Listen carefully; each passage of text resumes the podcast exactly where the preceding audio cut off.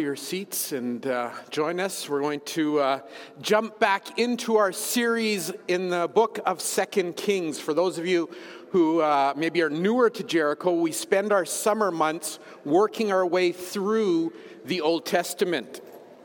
And so last Sunday, Pastor Mike started us off in the in the uh, book of Second Kings, and uh, gave us some context, some background, reminded us of how we got here to this portion uh, of the Old Testament and where Second Kings is pointing us to, uh, talking about the purpose of the time of the divided kingdom. You've got Israel in the north, you've got Judah in the south and uh, why the, the record in 1st and 2nd Kings is there to help explain uh, how the people actually end up getting into Babylonian exile, which is the single biggest event in the Old Testament history of the Israelites.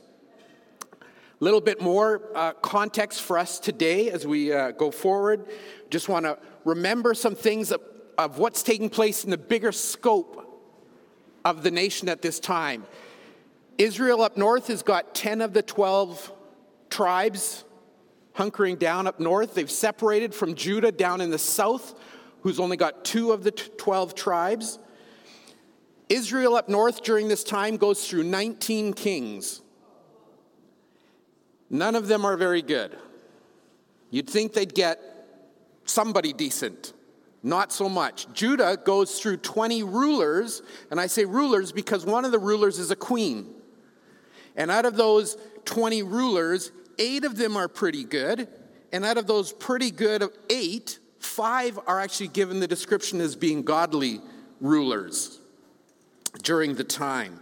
And those uh, five are Hezekiah, uh, Asa, Jehoshaphat, Josiah, and Joash, who we'll focus in on today.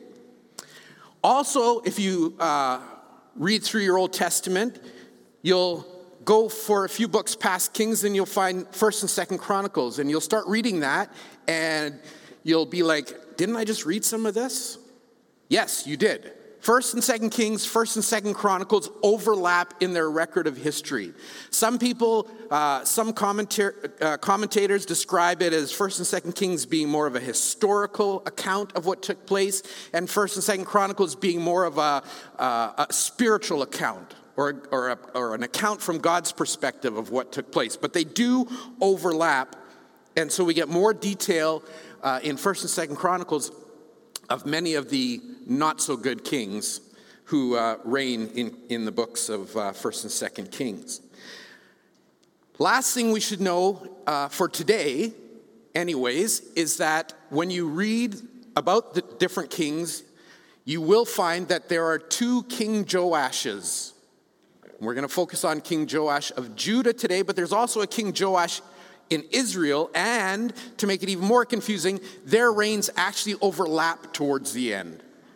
And so you can, some, some uh, translations change the spelling of the name of King Joash in Israel to Jeho. They stick in an extra H in there and call him Jehoash, but most of them just uh, reference the two. So we want to pay particular attention as we're reading through the book. Uh, and today we're going to focus on King Joash of Judah. And the easiest way to uh, recognize or, or differentiate him is, is the fact that he becomes king at a super young age. He becomes king at seven years old. Seven years old. Do we have any seven year olds in our congregation? To, who's close? Jacob's eight. Jacob, you're eight. Would you like to be the ruler, the leader of this church. I mean, you're already eight. Like, that's a year older than King Joash was. All you'd have to do is maybe take a look around the building that we started to tear apart and just let us know how you would go about rebuilding it all. See, he's already, you already have an advisor.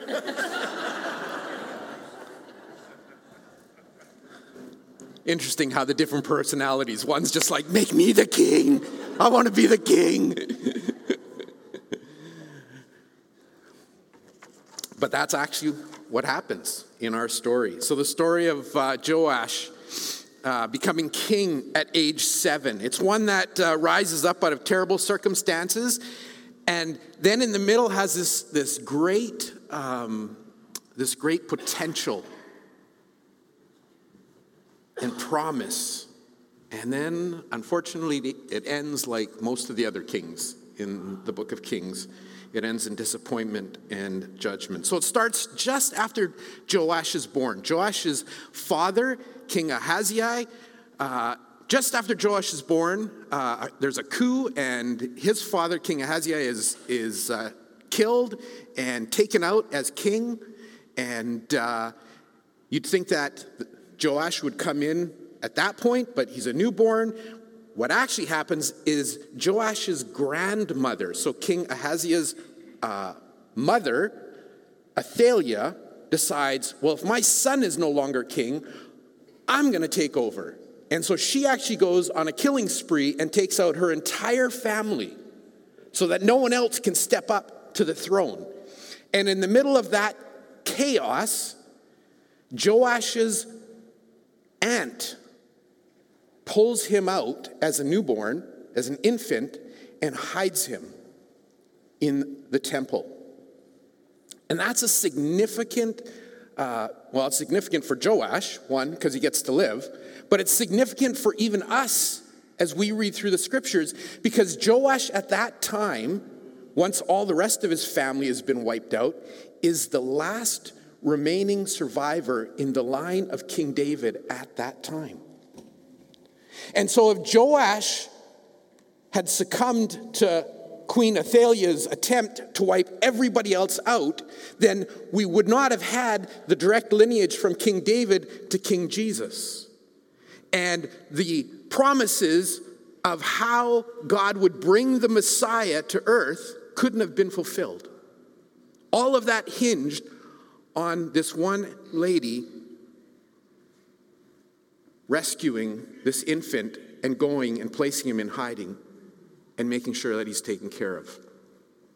And so for six years, Joash lives in hiding inside the temple.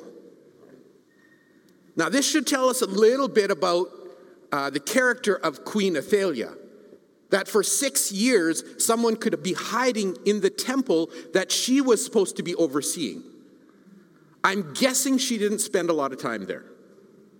In fact, we know that she didn't. She was a very idolatrous uh, queen. She was, she was, again, one of the rulers who falls under the very bad category.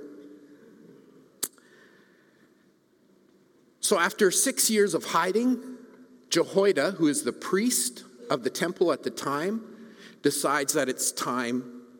I'm assuming that he probably received word from the Lord and decides it's time to take out Queen Athaliah. And so he comes up with a plan and has her dethroned and has her killed. And so then we pick up the story in 2 Kings chapter end of chapter 11. Verse 17. Then Jehoiada, now Jehoiada is the priest who's overseeing the temple. Then Jehoiada makes, made a covenant between the Lord and the king and the people that they would be the Lord's people. He also made a covenant between the king and the people. So the king is too young to be doing this stuff, so Jehoiada steps in and he does this. And all the people of the land went over to the temple of Baal, which Queen Athaliah was focused on, and tore it down. They demolished the altars and the idols, and they killed Mattan, the priest of Baal, in front of the altars. Jehoiada the priest stationed guards at the temple of the Lord. And then the commanders, the Carite mercenaries, the palace guards, all the people of the land escorted the king Joash from the temple of the Lord. They went through the gates of the guards and into the palace, and the king took his seat on the royal throne. So all the people of the land rejoiced, and the city was peaceful because Athaliah had been killed at the king's palace. Verse 21 Joash was seven years old when he became the king. Then we get into chapter 12. Joash began to rule over Judah in the seventh year of King Jehu. If you were here last week, we talked about him. King Jehu's reign in Israel. He reigned in Jerusalem for 40 years. Joash's mother was Zibiah from Beersheba. All his life, Joash did what was pleasing in the Lord's sight because Jehoiada the priest instructed him. Yet, even so, he did not destroy the pagan shrines, and the people still offered sacrifices and burned incense there. One day, King Joash said to the priests, Collect all the money brought as a sacred offering to the Lord's temple, whether it's a regular assessment, a payment of vows, or a voluntary gift, and let the priests take some of that money to pay for whatever repairs are needed at the Lord's temple. So, relatively speaking, we have a good start to King Joash's reign. At least something that God can work with. God miraculously saves the king, hides him for six years. The idolatrous queen, uh, grandmother, is taken out. The temple of Baal and its priest is taken out. And the covenant between God and his people is reestablished. And they begin to reinitiate, renew their uh, worship at the temple of, of God. They're worshiping Yahweh instead of Baal. King Joash, even as he gets a little bit older, sets out and says, you know what, we should actually do some repair work to this temple. We should get it back to the state that it should be at. And so it looks like there's a new era coming. It looks like Joash is, is going to bring in a reign of, of dedication to God, to Yahweh. He's going to bring back the people and say, This is who we are to worship and follow. It looks like they're poised for growth and for blessing. But when we go to the parallel account in the book of Second Chronicles, we find out that Joash doesn't take long before he diverges from the path. And this great opportunity for God's people is ultimately derailed. Second Chronicles chapter 24. Jehoiada the priest lived to very old age. So God again grants favor to Joash and says, I'm going to let this priest live longer than normally people were living at that time because you're so young, you need him as an advisor. Joash or Jehoiada lives to the very old age, finally dying at 130. And listen to his reward. He was buried among the kings in the city of David. So he wasn't buried in the normal cemetery. He wasn't buried where his ancestors would, would have been buried. He was given a place of privilege because he had done so much good in Israel for God and his temple. But after Jehoiada's death, the leaders of Judah came and bowed before King Joash. So, he, so he's an adult now. He's standing on his own two feet. And they persuaded him to listen to their advice. They decided to abandon the temple of the Lord, the God of their ancestors, and they worshiped Asherah poles and idols instead. Because of this sin, divine anger fell on Judah and Jerusalem. Yet the Lord sent prophets, so God is always merciful. He, the Lord sent prophets to bring them back to him. The prophets warned them, but still the people would not listen. Then the Spirit of the Lord comes upon Zechariah, who is Jehoiada the priest, who's now passed away. Zechariah is his son. So he's got a close connection. He would have grown up with Joash, they would have been of similar ages growing up. Zechariah comes. He stands before the people and says, This is what God says. Why do you disobey the Lord's commands and keep yourselves from prospering? In other words, you've got this tremendous opportunity in front of you, people. But you've abandoned the Lord, and now he's abandoned you. Then the leaders plotted to kill Zechariah, and King Joash ordered that they stone him to death in the courtyard of the Lord's temple.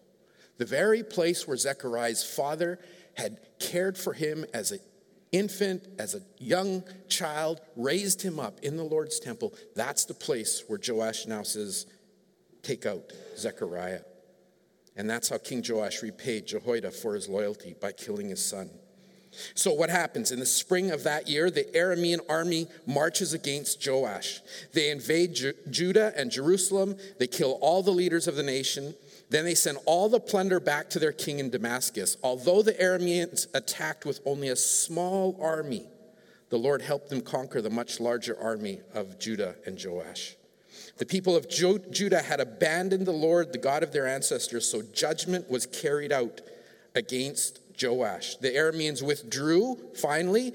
They leave Joash wounded and he comes to a demise. His own officials plot to kill him for murdering the son of Jehoiada the priest, and they assassinate him as he lays in bed. Joash and the people of God are given a tremendous opportunity for a godly legacy in the midst of this whole era of kings who are, who are going, always straying and walking away from God, going back to uh, worshiping idols. But instead, this ends up being a tremendous opportunity lost. Remember Zechariah's words to them Why are you disobeying the Lord's commands? And keep yourselves from prospering. You've got this great opportunity. So, what happened? And what can we learn from it today? Friends, we believe, the leadership of Jericho Ridge believes that God is presenting us with a tremendous emerging opportunity for growth and blessing. That's what we believe and are convinced of. That He wants to have us as a part of a, of a long term legacy in this community. Now, obviously, God has provided this building, and, he, and just this time last year, we, were, we, were, we didn't even know that we were going to be in this building. It's been an amazing journey. It's been a miraculous one, but we believe that it's just a part of. We believe that the, that the facility is just a, a platform for what God really wants to do through us as a church. And so we've been focusing on, we've been praying into, we've been uh, strategically dialoguing about this emerging opportunity. That's why in the last year we've had a couple of uh, larger public events. Back in April, we had uh, what we now call Lead Up. I think before we were calling it Leading and Learning. Uh, it's now called Lead Up, and we're going to have those conversations more and more uh, in the coming years, probably twice a year. Uh, where we invite you as an entire church to come and talk with us as leadership about what God is calling us to be and do as a church. That's why this last uh, uh, June we focused our our uh, elders annual our annual elders retreat on again this topic of what is God doing in Jericho and what's He calling us to beyond just what's right in front of us right now, which is a renovation. And so you can actually, at the Welcome Center, you can pick up copies of both of those events and just get if, if, you, if you're not there yet, you can sort of get up to speed with that conversation about this emerging opportunity. We're asking God, what do you have for us as Jericho? And what is it that you are going to require of us to be a community that fulfills what you call us to do? If you're going to make us a blessing in this neighborhood and beyond, then what are you asking of us, God?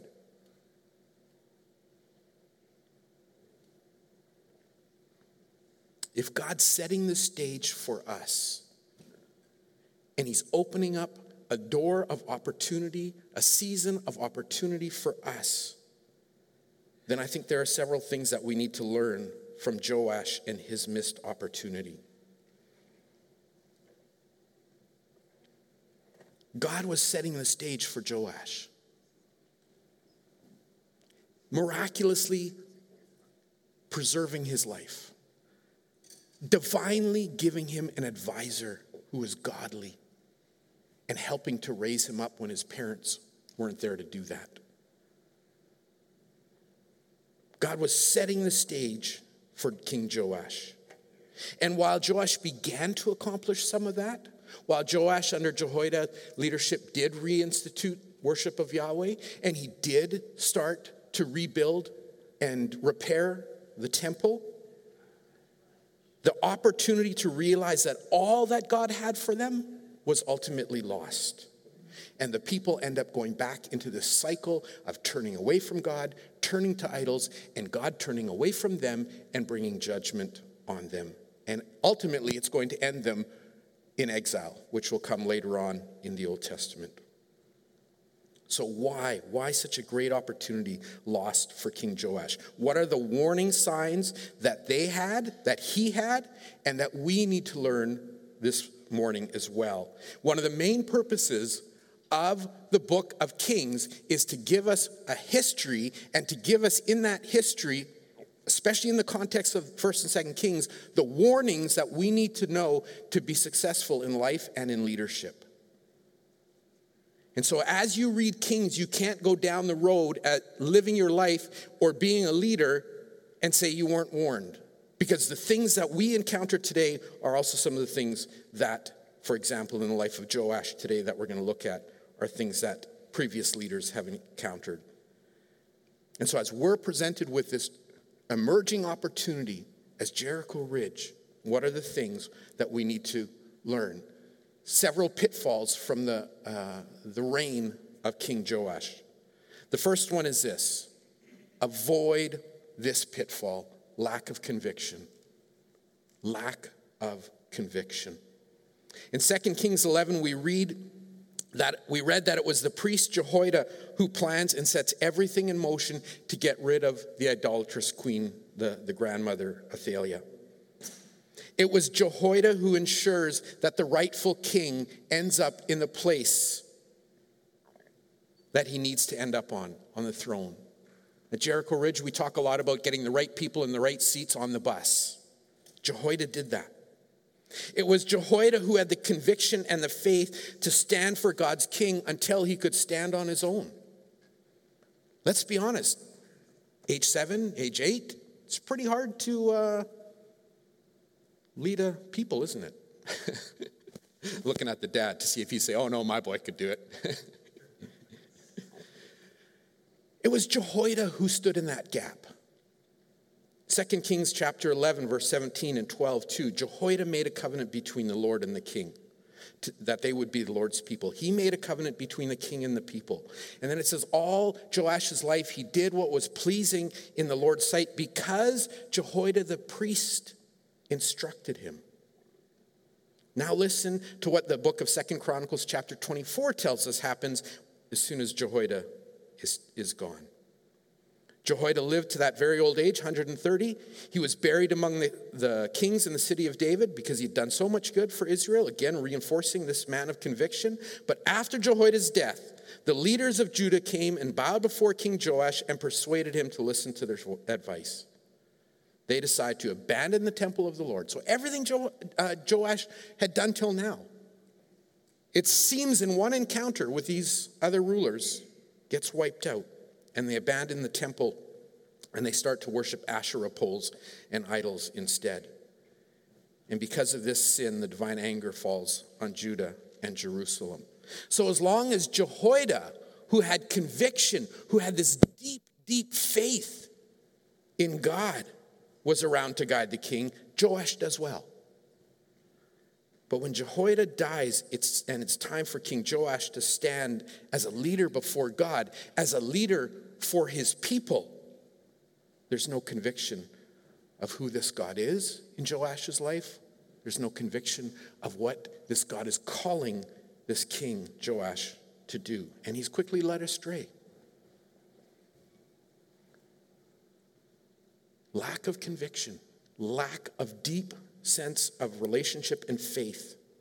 So, whether you're a leader or a follower, and you will be both in your lifetime, those who are in leadership now won't stay in leadership. Not everyone gets to lead forever. And those of you have, who are not will need to step into those places. So, whether you're a leader or a follower, we need you to be a person of conviction. We need you to be a person who has a, a vibrant, ongoing personal relationship with our God who's hearing from them. The temptation is always to give in to follow the ways of the world. The temptation is always to look at things outside of the church and say, oh, that's running really successfully. We should just do what they're doing. Oh, that company's emerging. What is that company doing in the world right now? And, and what principles can we just take from them and, and adopt so that we'll be successful? Or the temptation is always there to follow a strong leader because they're charismatic, because they say the right things.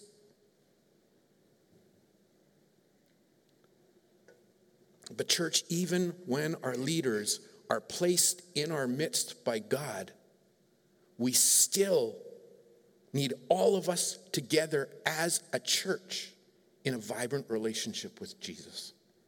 We still need all of us together listening, talking to God, saying, What do you have for us? In other words, yes, those of you who are in leadership in Jericho right now, we need you to lead us with holy conviction. We need to hear that you are hearing God. We need to know that you are spending time with Him in prayer. But, church, for those of you who are following, we need you to equally follow with that conviction. We need to know that you are spending time in prayer. We need to know that you are spending time in the Word of God. We need to know that you're hearing because God's not going to tell the leaders one thing and tell the people another thing. We need to know that together. If God is presenting us with an emerging opportunity for growth and blessing, is that just because some leader stands up here and says, hey guys, this is what's going to happen? No, it's because we as a church hear that together.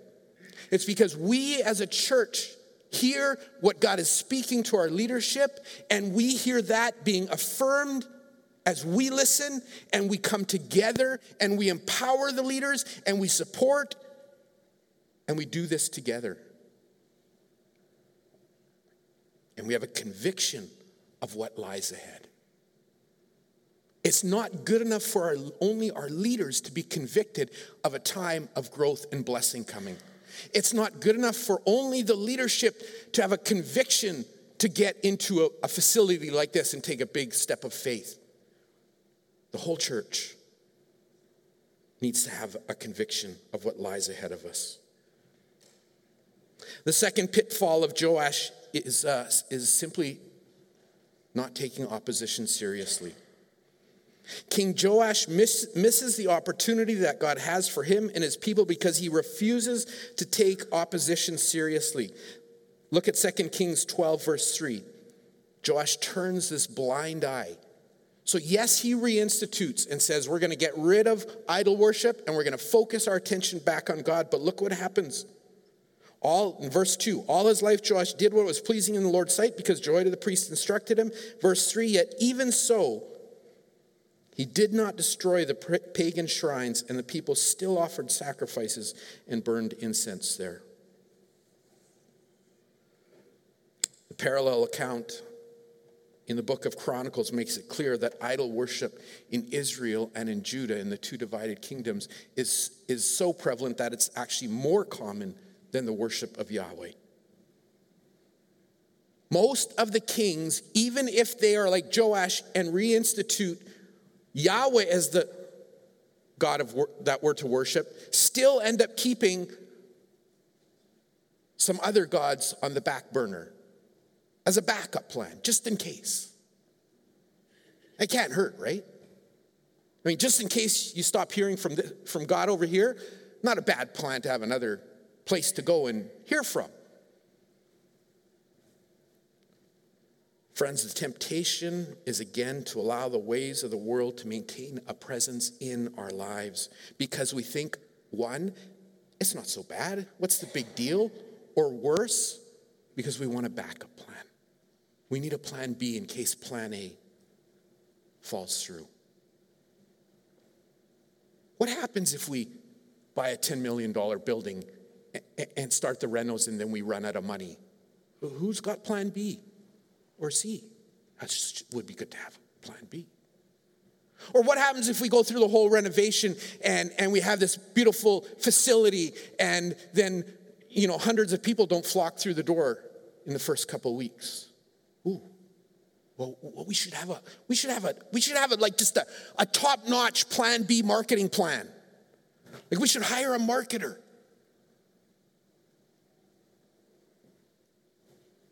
What about in our personal lives? When you look at your, your own career, you keep a, a plan B around just in case? Just in case God doesn't quite come through the way you think or the way you expected that he would.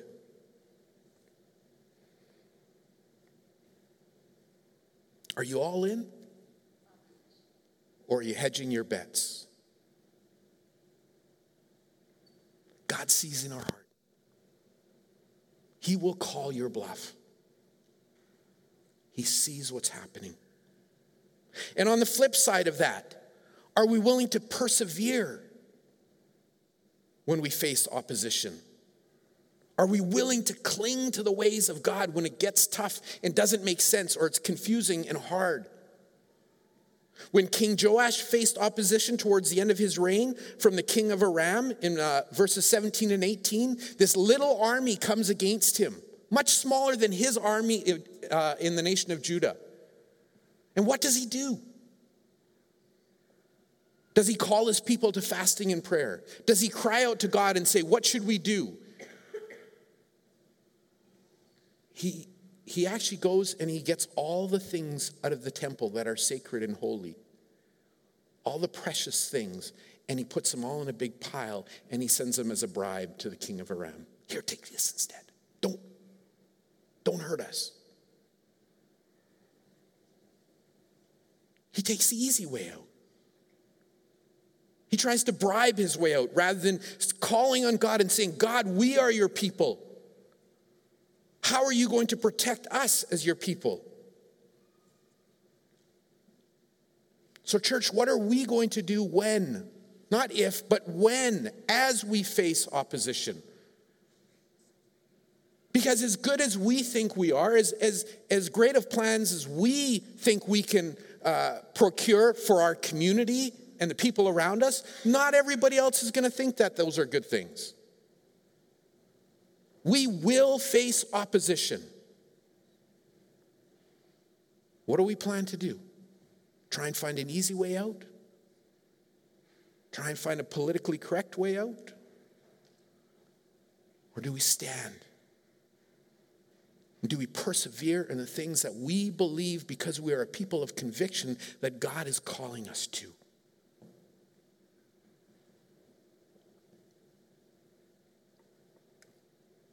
2 Kings stands as a warning.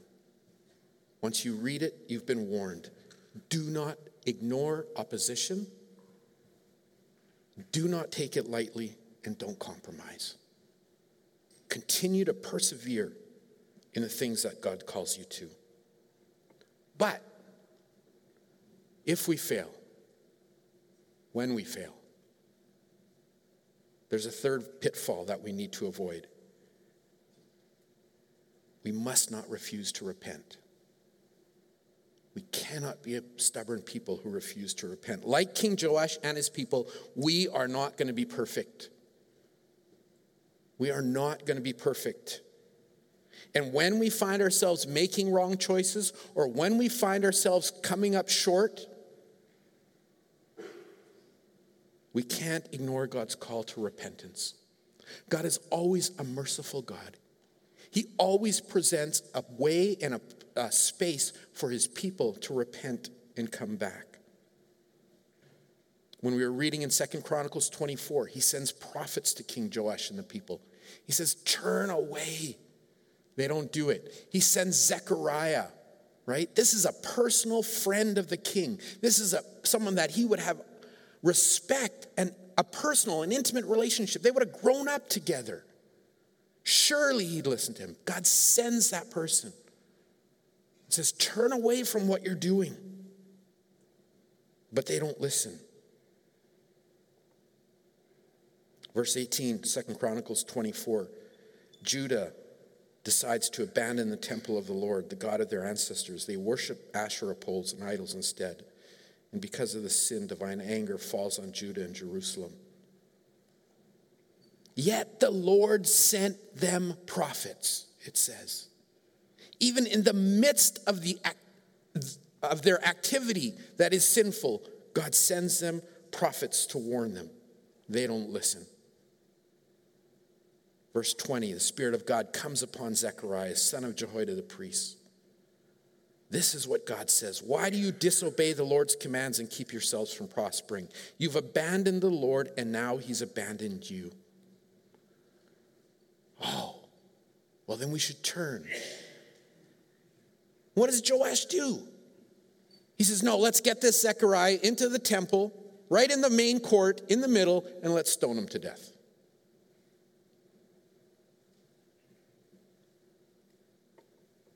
Friends, in every generation, God wants his people to grow and flourish.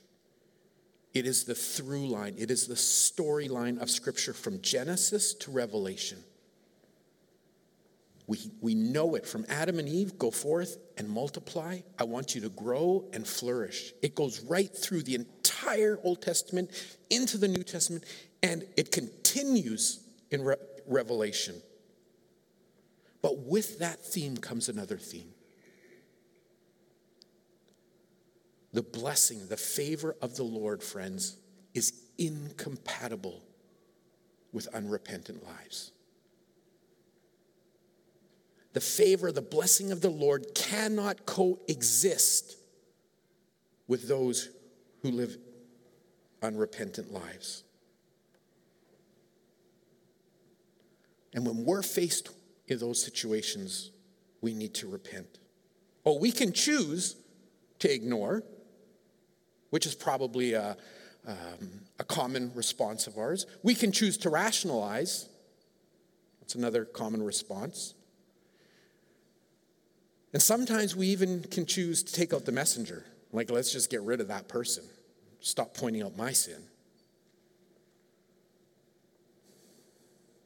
We can go about being busy. Just let's just, you know what? Let's let's not talk about this sin over here. Let's just get busy doing this other good thing over here. Those are all common responses. But the end result is always the same. God's judgment comes, separation from God occurs. Joash's reign starts out with such promise, but listen to how it ends. 2 Kings 12, verse 20. Joash's own officers plot against him and assassinate him. And then it goes to the extent of listing the assassins by name. Both trusted advisors. And then it says Joash was buried with his ancestors in the city of David, and his son Amaziah becomes the next king. Second Chronicles chapter 24, the account's actually even more clear. It tells us that Joash was not buried with the kings in the cemetery of the kings. Do you remember who was? Jehoiada.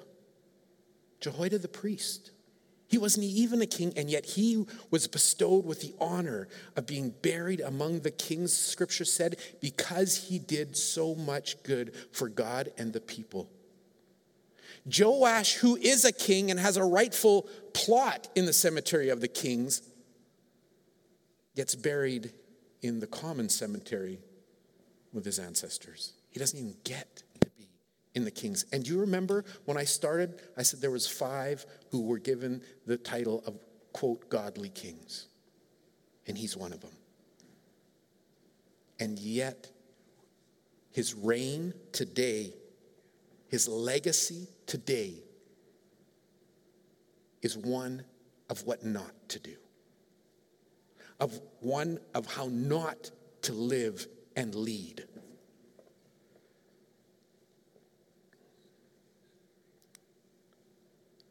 We look at it in the face of our emerging opportunity and we say, oh, those are warning signs.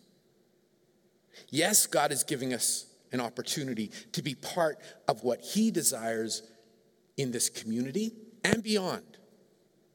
And we're blessed. We're blessed to be able to send people to Papua New Guinea. We're blessed to have a team in Tanzania right now. We're blessed to be already thinking and planning to be able to send people to Guatemala and to have others of our missionaries around the world.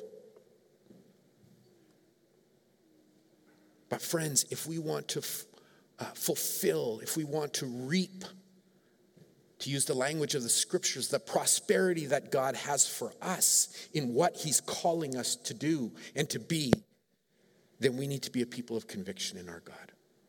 All of us together. And we need to root out opposition and persevere in the face of it because it will come. And when we fall short, because we will fall short, none of us are perfect. Our leaders aren't perfect. We as a people, as a church, are not perfect. When we fall short, we need to have the freedom and we need to have the courage to confess our sins to each other. And that's a hard thing in this day and age to do. We don't do a lot of that. But the scripture opens it up in such a beautiful way. Confess your sins to each other. Why? So that in that place of repentance, God can restore the relationship that we have with Him. And we don't find ourselves on the outs. We don't find ourselves leaving a legacy that our grandchildren and great grandchildren look back and say, oh, let's not do what they did at Jericho Ridge in 2019, in 20, in 21, 22. We want to leave a legacy that says, let's continue to be a part of what they started. We're going to invite the worship team to come up. Jared and his team are going to come up, and we're going to go into a time of worship. We're going to have our prayer team uh, at the back there. Gary and Betty and Sylvia and myself will be back there. And I just want to invite you to spend some time with God as you are a part of this people, as you are here in uh, together, corporate worship time, saying, God, what are you calling me? How are you calling me to be a part of what you're calling Jericho to be a part of? What does that look like? What does growth look like for us as a church? And what does that look like for me? What are you calling me? What are you asking of me personally? Maybe he's asking you to, to prepare yourself for, the, for a season of stepping into leadership. I don't know. Maybe he's asking you to, to be uh, someone who will be on the front lines in, in uh, spreading the news, the good news out in the community. I don't know what it might be. Maybe he's asking you to step into places of, of teaching our children. But together, we need to be that people. We need to be the people of conviction. And we have this history to look back and say, you know what? God did it then, and He will do it again. He will be faithful if we as His people are faithful. Let's pray together. Father, we give you thanks and praise for the stories of the kings.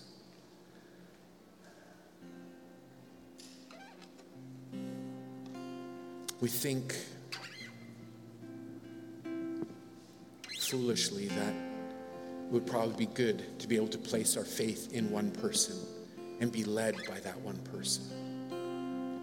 But instead, Lord God, you've brought and instituted the church, and you've said that the gates of hell will not stand against my people, the church. And I will call out the church from generation to generation to be my messengers, to go into all the nations and so, God, we stand before you as part of your church. We stand before you together as Jericho Ridge. And we say, God, what do you have for us?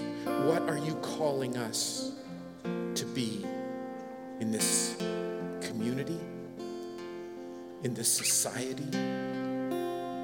What are you calling us to be in the world as we send parts of our family into other places? Would you speak to us, God? We want to listen. We want to hear your calling.